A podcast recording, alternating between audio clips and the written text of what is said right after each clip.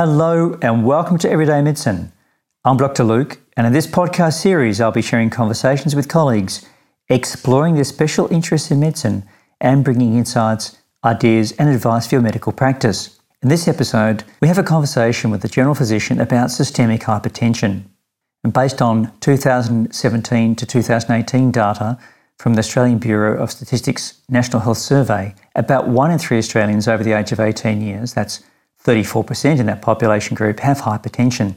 This statistic tells us that at least 6 million Australians have a blood pressure above 140 systolic over 90 diastolic or have been receiving blood pressure lowering medications. Hypertension is more common in lower income households and amongst those from regional Australia. And controlling BP lowers the rate of CVA, coronary artery disease, chronic kidney disease, heart failure, and death. Even small reductions of 1 to 2 millimetres of mercury may significantly reduce patients' cardiovascular morbidity and mortality. To guide us through a physician's approach to hypertension, we're joined in conversation by Dr. Mins Chia. He's a general physician with an interest in cardiovascular disease and chronic disease primary prevention. Please welcome Mins.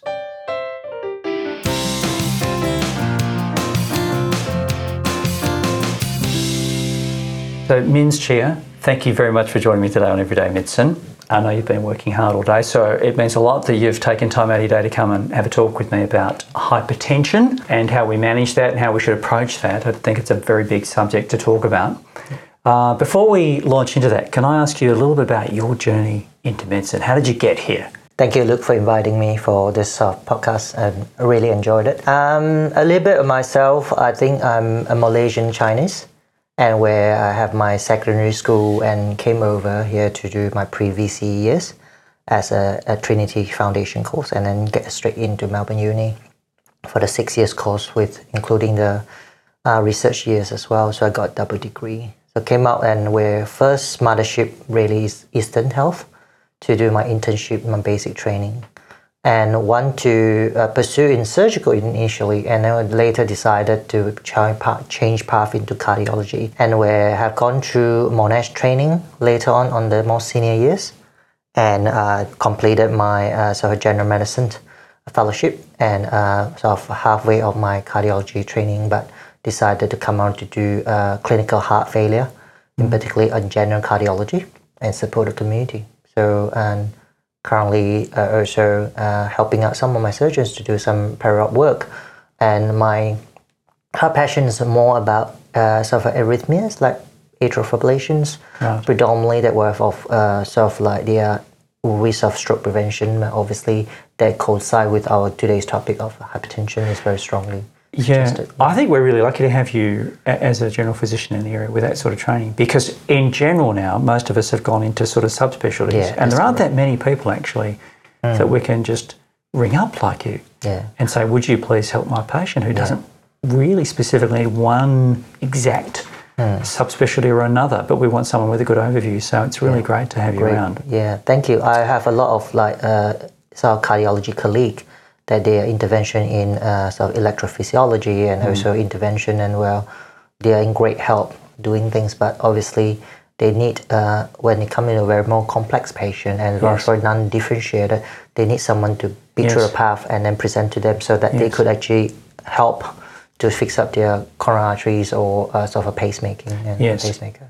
Yes, it's it's a very very helpful thing to have. Mm. Um, so we're, we're going to talk a little bit about hypertension because it's such a key issue, Great. and uh, you know, control of blood pressure does lower the risk of CVA, coronary artery disease, mm-hmm. heart failure, death, kidney disease. It's such a primary thing for, yes. for, for, medicine. And I was perhaps a little bit surprised to hear from the Australian Bureau of Statistics that about one in three Australians have hypertension. That was a higher mm. figure than I thought, actually. Yes. Um, Tell us about your approach to, to hypertension. So I guess hypertension that well, I put it down to try to make it sort of simple and in the ABCD type of fashion.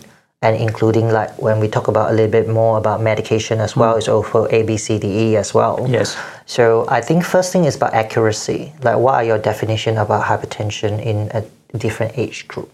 Mm. You have a patient that only 20 year old blood pressure of 140 over 90 is considered high. Yeah. And where someone is about 85 years old, that well, your blood pressure is 140 Yes. over 85, you just say, oh yeah, it's all actually pretty good. Yes. And if they not have organ dysfunction or diabetes, they'll be fine. I think Yes. accuracy is very crucial. At one point, that where our GPs or even our ourselves, we have a wrong blood pressure cuff, Hmm. too small, too big, or it's not accurate. The patient actually have tachycardia, not sure, tense up, white coat hypertension that Yes. is normally most common they see us. At the same time, that well, we actually missing a group. I'm actually sorry. Go back a little bit. That you're surprised on the on the statistics say one in three patient actually have blood pressure, which I feel that it, that's true because a lot of time that we only to sit down waiting in the GP practice in about half an hour going to see the patient, uh, the GP, checking the blood pressure. The blood pressure is nice and stable. Where when we're on the run, we actually in a conversation, we are running or we're doing things. While brain is ticking like so for, for different type of nature of work, physical or mental, your blood pressure will be a 10 high we always known our cardiology colleague or everyone doctors just say, oh look, when you exercise, don't check the blood pressure. It will be high anyway. But when people are sitting there in front of desk uh, stressed, their blood pressure could be 160 over 100 and just without feeling any symptoms. And we're also missing a big group of people of nocturnal hypertension because we don't go to our doctors at 10 Yes. o'clock at night time. Yeah. And that's the issue. I guess accuracy is important. Normally, why I recommend that where if we are uncertain, if you have few types of blood pressure uh, rare queries, then worthwhile to get the patient have a blood pressure machine if they have it at home. So a- ambulatory monitoring. And before the ambulatory blood pressure, Oh, yeah, ju- just checking at home. just home. checking at home, Right. or go to the chemist, just check that. Well, is that a consistently will be higher and things, and then the next step will be ambulatory blood pressure. That were things. Right. So do you recommend that blood pressure cuff at home for, Yeah.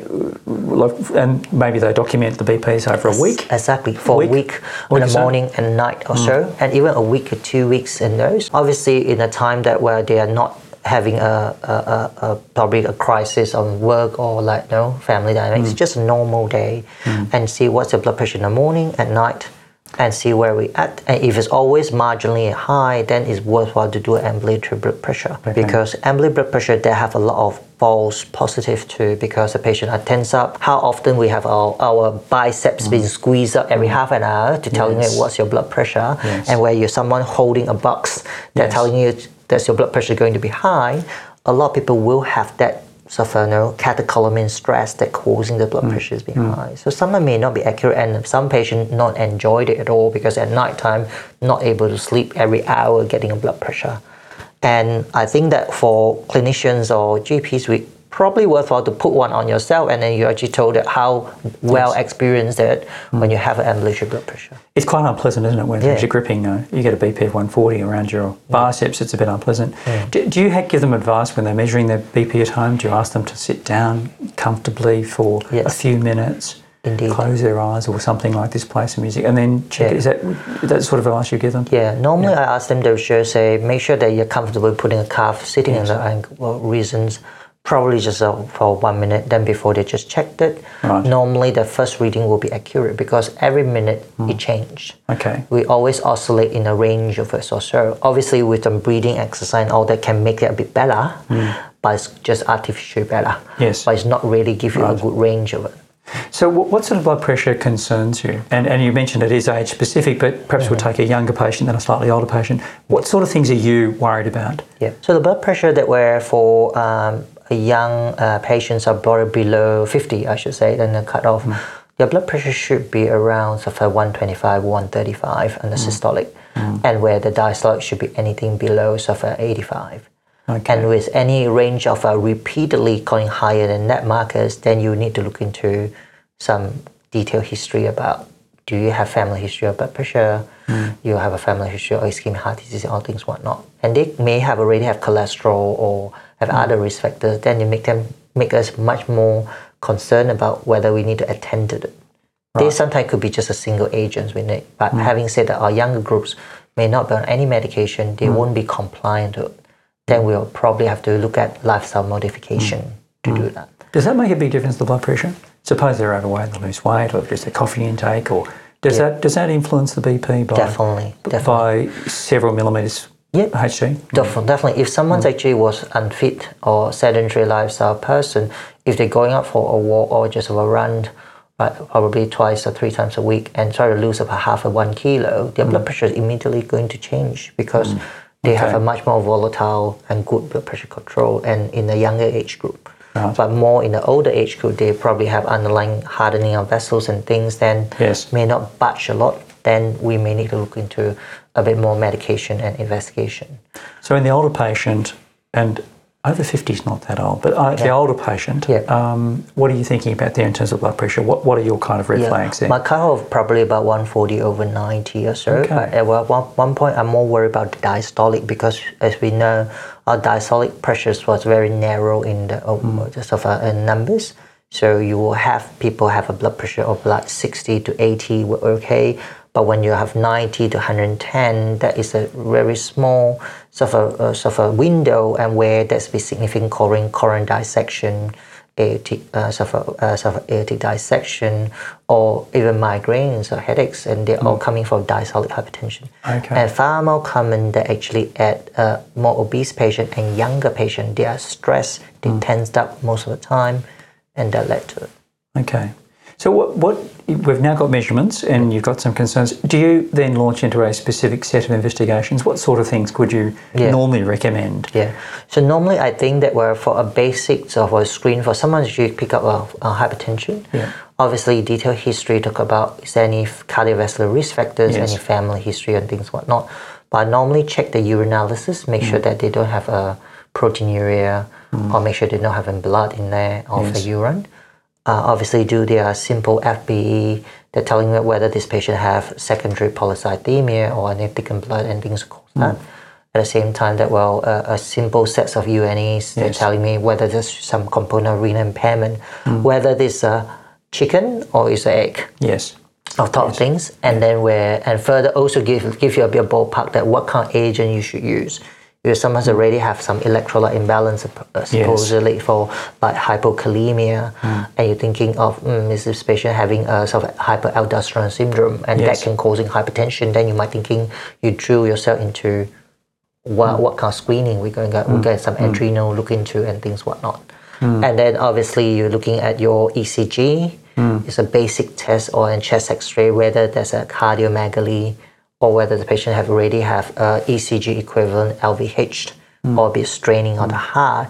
Then telling you mm, something else is more than just essential hypertension. Is something else? Yes. Yes. picked up. Would you progress to an echocardiogram or only if there are sort of more features of left ventricular strain on the ECG or Yeah.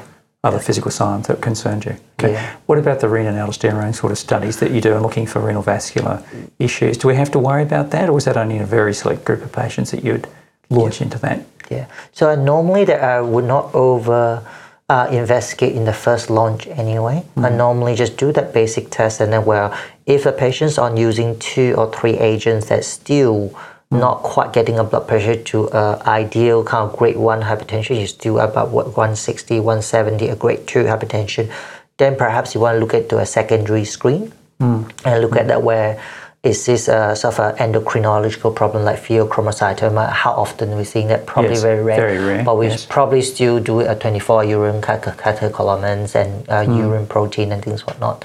But at the same time that you also do a renal Doppler, make sure there's no renal artery stenosis, if they are n- normal renal function and. Yes, all this okay. whatnot. But if you have renal impairment already, you're thinking of, look, is there something else or more a bad kidney problem? Yes. Okay. And also that well, not only the endocrinological side that what we think or we worry about. At the same time, is the patient have sleep apnea? Hmm, hmm. So patient that were not necessarily obviously probably nine out of ten of a big obese patient groups that will most likely you have snore and have sleep apnea. But I have someone that actually have really slim down to probably only about sort of 60, 70 kilos, but they're because of their structure of their chin mm. and jaw, they always mm. have sleep apnea and they have family history of sleep apnea and they have hypertension.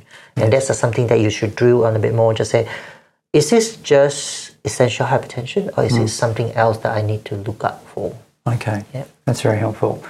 Um, Selection of medications. T- take me through what your thinking is there. How, how are you selecting what drugs to use? Because we've got lots of different drugs, haven't we? Totally. ACE inhibitors, calcium channel antagonists, beta blockers, da da da. Yeah. Diuretics. Uh, ta- take us through that. So normally, as I said, is A, B, C, D, E. So sometimes I will want to look at the medication first. That well, are they on anything that attributed Yes. to the blood pressure first before I stop them?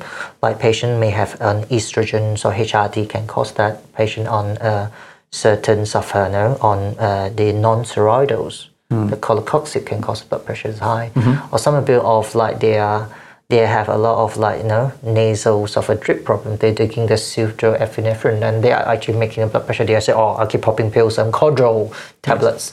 Yes. They- and that's all can drop the blood pressure being high. And it's something that we can review the medication, the hmm. caffeine, the alcohol intake. All those things are ticked off Yeah. before we introduce the medication. As I mentioned, that we have uh, the blood pressure tablets is A, B, C, D, E. So A wise that you have ACE inhibitors and ARB, and also the androgen, uh, uh, so aldosterone antagonists. That's the Right. three A's that we normally look at. Okay. So normally that that is only suitable for people that actually have normal kidney function or the potassium are doing okay, Right. and they're feeling okay, and they don't have angioedema or any anaphylactic problem and things, and or they say so-called cough. Yes. That we're always actually laughing about it, but sometimes some of a patient group they does have problem that we may use it. It's a great drug also, and normally uh, it's a it's the most potent and, and a good immortality benefit in the cardiac patient per se. They have good cardiac relaxation and all that. Okay. So I normally use ACE is uh, my first choice. C- can you get a sense of how much the blood pressure is? Can you predict how much the blood pressure is going to drop? Yeah. Suppose it was 160 or 100 and you introduced a, an ACE inhibitor or an ARB or whatever. You, Can you say, well, I'm pretty sure, Yeah. you know, not everybody, but pretty sure, Sure, it's going to drop by this much? Is there a figure for that? A rule of, do you have a heuristic, a rule of thumb for that? Yeah, probably. I think probably eight out of ten times that well, you probably will feel comfortable that it will, will happen, right? And uh, the more practice or more years of medicine you're doing, you start to actually thinking, oh, no, you're probably not, Yes. and things are so. So normally, I would say things that if you do a good a medium dose of five milligrams of uh, sort of a, a Coversyl, for example, you were expecting that you would drop about ten to. 15 millimeter mercury at least. Right. Right. Sometimes may some of people that actually can have very potent mm. effect that Mm. That's actually systolic BP dropping. Yes, systolic mm. blood pressure dropping. Some of them can have a potent effect that actually crash their blood pressure down to mm. about 110 and say, oh, look, I'm feeling very dizzy. Yes. Especially a very small body mass ladies, like they are in their 40, 50 kilos, a bit frail, or they have already have some renal impairment, then we say, oh, look, we'll be cautious. Obviously, we know we always start off the ARB and ARB uh, and the ACE. We want to make sure that repeat the renal function. GP will bring back the patient in about two weeks or four weeks time to repeat the kidney function. Make sure there's no mm. more than 30% drop of their EGFR. Mm. Make sure that potassium is okay. So that's always I do the follow up by for my GP colleagues or anyone else that we can see them more promptly to make sure mm. after two weeks to three weeks has the blood pressure improved?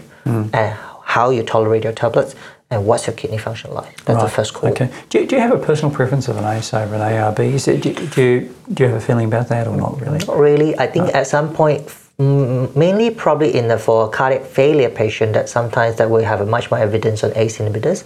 But having said that, if you want to change them to a much more advanced medication like Entresto, I'm not sure I ever heard of, it's called a uh, sort of a Never heard of it. Yeah, and uh, that's also probably because they have a valsartan and ARB in the background on the one of the combinations. So it's good to switch your tablets on transition on one to another rather than you drop a ACE and then start an ARB again. Right. That's the only reason. Most of the time, I like my ACE inhibitors Right. more sort of ARB. They are same group. Yes. They have less cough of a reaction for your Okay. ARB group rather than ACE. But And a similar kind of efficacy. Yeah, Yeah, it's a similar- yeah. I guess it's dose dependent too to Yeah. some degree. And in diabetic patients, that's your Yeah, as I exactly. With someone's a proteinuria already with like essential hypertension or is diabetic, that's highly recommended. Okay. But we obviously don't want to join a ARB and ACE because Mm. you used to have a good effect of a blood pressure, but after uh, probably a meta-analysis that we're saying that look, that will actually have worsened the kidney function Mm. Yes. and don't have extra mortality benefit. Yes. That's a watch out. Don't use an ACE and an ARB. Indeed. Okay. And then we move on on the beta blockers and the Bs. Most often they will just with your metoprolol, atenolol, on the mm. non-selective to your more cardiac selective like Bicor and Nebilet and things mm. whatnot. They are great drug itself. The only side effects probably if will be people have insomnia, peripheral shutdown, feeling cold and cramps, mm. or get really tired. And those are three side effects that are normally commonly seen. But having said that, some people on beta blockers, their essential tremor fixed, their headaches fixed, their migraines fixed. Yes. And they say, oh, great drug. I Yeah. loved it. So Go some- shoot steadily. Yes, exactly. I also very calm. You got I into interview or some sort. Yes. I probably need beta blockers now. Probably Yes. are very anxious on service. So that's the beta blocker group. Okay. But at one point that we need to cautious to using the calcium channel on top of it because of the two beta blockade yes. in causing some conduction delay. Sinus, With heart block or- heart blocks, and all yes. this whatnot, or arrhythmias as well. So we just be cautious. So be care- careful of a beta blocker plus a calcium Uh, channel. channel, Okay. exactly. Yeah. So the calcium channel blockers are always use it for people that can't tolerate beta blockers. For example, they, they have brittle asthma. I think we used to actually known in medical school just say, oh look, uh, anyone have COPD or uh, no asthma and things don't use beta blockers because they cause their wheeze. Yes. But I think that's a bit When I was a medical, well, young trainee, that's that always was, you know, you don't, what are you doing? Don't give it that, you idiot. Yes. Exactly. Or also, you don't use the beta blockers that when you actually have an acute heart failure, you got Yes. decompensation, you're wet, you use the beta blockers, everyone will crash Yes. on blood pressure. But at one point, we know that if there is no pulmonary function, there's no sort of bronchodilator effect or reversibility on the uh, of so, then beta blocker is suitable. I think that's one big study which shows that we say, look, if a patient have no reversibility and no brittle asthma, then beta blockers are still a safe drug. Right, To trial that on, but always we trial it in a small dose. We Yes. call us conservative. To just say, oh look, try that, you're okay. Then we can bump it up and tee it up from there. Okay. Yeah, and then move on to the next that's a D uh, was basically our uh, sort of diuretic. Mm. And you name it, we have a lot of diuretic. We can have our furosemide as most Yes. Mm. commonly used that everyone just sort of dry them out when they are post surgery or they have be a heart failure, vascular insufficiency, or Mm. big man just say, oh yeah, I need to top out your flex or so. I think there's a lot of causes of pitting edema in the legs. Mm. Not really clearly you say it's heart failure, but it's easily thrown in the market of just be a furosemide. And then we have our indapamide. That is a very old drug, but Mm. Yes, people yes. love it, still using it. Yes. And then your hydrochlorothiazide, that's the one Mm. that actually have your causing the sodium Mm. Dropping off. And a lot of people that will have a UTI concurrent to on the thiazide just say, oh yeah, I got sodium of 125, 130. Mm. I started getting confused, unsteady. And that's something we can watch out when they're a bit dry out themselves. okay. That's become another topic of your endocrinology. Just say hyponatremia. It's a big, going it's a big topic, isn't it? That it one? Yes. is, and things also. And then obviously we still have the others as well, like your central acting physiotens. You can have your prazosin that mm. well, people urologists love to use it for. Yes. Hmm. a little bit of alpha blockade, but they have a very potent posture drop. So I'm very cautious with elderly that people use that well, especially they are self-caring or at home alone. Mm-hmm. First thing that your name hear from it on the, their your uh, the years they have, you just say, oh, he's just collapsed in the bathroom. They were one a middle night go running the bath uh, toilet. Yes. for it because they have very high posture drop po- Right, component. okay. Especially you're using a non-dipyramidal calcium channel blockers like your amlodipine, Zanidip. Yeah. All those things they also will drop posture drop too. Okay. Yes. So that's something we're cautious when you use it for Mm. that. Yeah. And that's probably all around to it. Some of the old drug that people love to use, like hydralazine, that Mm. Yeah. Mm. the anesthetists love to use to suddenly coming down within you know, sort of in half an hour time. Or people using like methyldopa, that is a very old drug. yeah, you don't see it used much these days. Yeah, mainly use it in pregnancy because there are a lot of drugs that you can't use. But at the same time, the methyldopa is work well, but it's so-called. Uh, I was being always told by my my cardiologists or my my teachers and master just say, look. No, yeah, it's a dirty drug of thing mm. because it can cause mm. different side effects. And people can have posture drop, Yes. to headaches, constipation, nausea, and all that. I still see in few people, elderly patients, that been use it for many, many years, but there's no evidence based on mm. uh, improved mortality benefits. So I try to script them if I can use other tablets or so. Yeah, okay. Unless patient have a whole list of allergy or no medications or intolerance problem, then I say, um, okay, maybe perhaps that we can tweak one at a time and work from there. Well, one of the physicians that I worked with um, when I was training in Hobart uh, used to say, you need to select a group of drugs and make them your friends. Really get to know them well, and Totally. you know they become like your staple. You may choose things outside that group, but in specific circumstances. Just with the calcium channel antagonist, you're mentioning the dihydro- dihydropyridine group. Do you have a specific? Do you, do you are you concerned about what sort of calcium channel antagonist you use, or Yeah. are you? you Tell us about. So I suppose that you have more cardiselective for your uh, like cardizem and verapamil. Yes. Then you're using your the di, uh, non-dipyrimidol Yeah. calcium channel blockers like amlodipine and zanidip and things. Yes. I think a lot of my GP practice loved it. They actually is like zanidip is probably the lowest, the most effective to actually get the uh, sort of uh, blood pressure down effectively together combined with your Coversyl group Yes. because they work very different channels. And then where, uh, however, that where I think Zanidip is a pick use most because they have least postural drop. They Right. have that. Okay. The only side effects you have from the calcium channel blocker, that part of the sort of Zanidip and amlodipine is about swelling in the legs. Okay. Yeah, They got peripheral edema. Peripheral Yes. a lot of Yes. them, and also postural drop. And that's significant for those people who have bad varicose veins. They're already of a bit of bigger size and you already have dependent edema in the legs, Mm. then don't start them.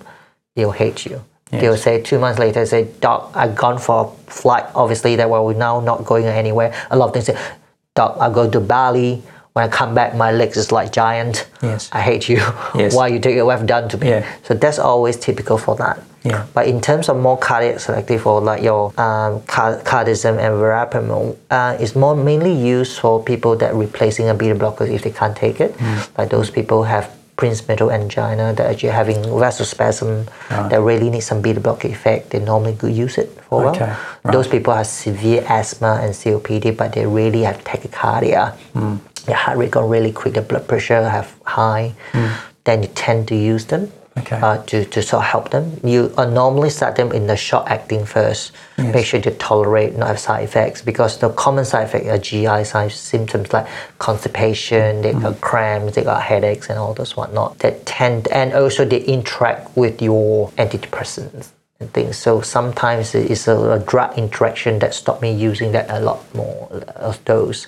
So sometimes we just sort of you know, try to actually use as much of beta blockers, but some certain groups of people we use that instead, and they loved it because they have a good blood pressure effect. They also have a heart rate effect as well. It's a real art, isn't it, medicine? Mm. A real art. Uh, one other question I have for you, and, I- and I've taken up a lot of your time today already, but if someone's in your rooms and they have a significant hypertensive event, what what sort of what product would you go for if you if you're seeing a patient, or perhaps they're in the ward somewhere and Yeah. they've got a significant hypertensive event? What drug do you go for?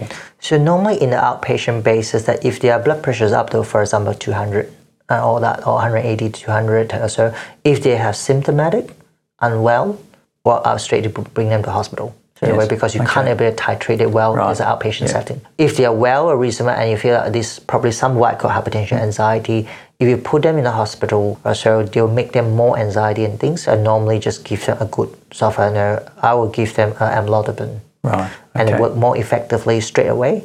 And that tend to happen in wards as well. In the middle of the night, they'll got called to say, Doc, my blood pressure is 170, what should you do? Yes, yes. And normally a GTN patch or amlodipine is Right. more acute setting that in the hospital that you're more likely to use because that they will not have much of an effect of the kidney Yes. And they can be wears off very quickly. Uh, for example, GTN patch, you can put it on, it drop down, got better. If it's too low, you can take it off and it's, it's fine. It's just a kind of a band-aid for you. To make sure it's not gone too high for that. Because too high of blood pressure sometimes can go into pulmonary edema. Our patient actually have that or strokes and things, all the more si- significant problem. And uh, amlodipine is, is, is good drug to use. It work effectively anyway right? And they don't have much side effects apart from you're saying that the hmm. postural drop that we talk about. But the patient is in the hospital, in bed, you've got nurses look after your high blood pressure. I'm not imagining they're going to run out of things, so it's a good drug to use. Sometimes I opt to use Coversyl, but sometimes I'm not sure is the patient kidney functions be okay.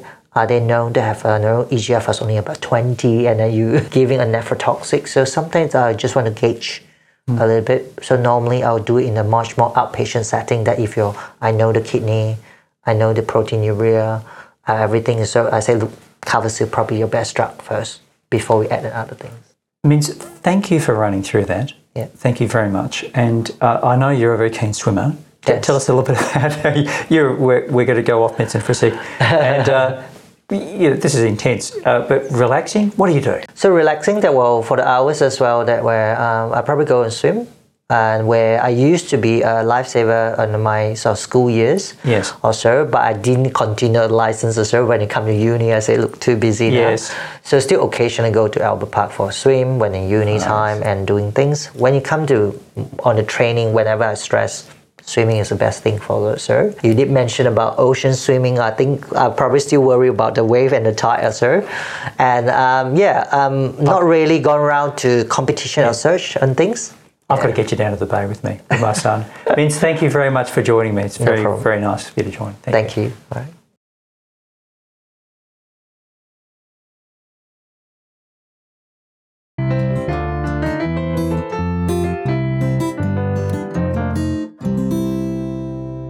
Thank you for joining me in the conversation with Vince Chia. I really did find that an excellent talk and dissertation on practical approach to hypertension. Do hope this will be of value to your medical practice. And during the podcast series, we will be covering a wide range of topics across many specialty interests. The discussions are not intended as specific medical advice for patients, but as general information only and reflect the opinions of the guests interviewed. Requests for new topics to be reviewed and comments about the conversation you've listened to are welcomed and be emailed to manager at gihealth.com.au.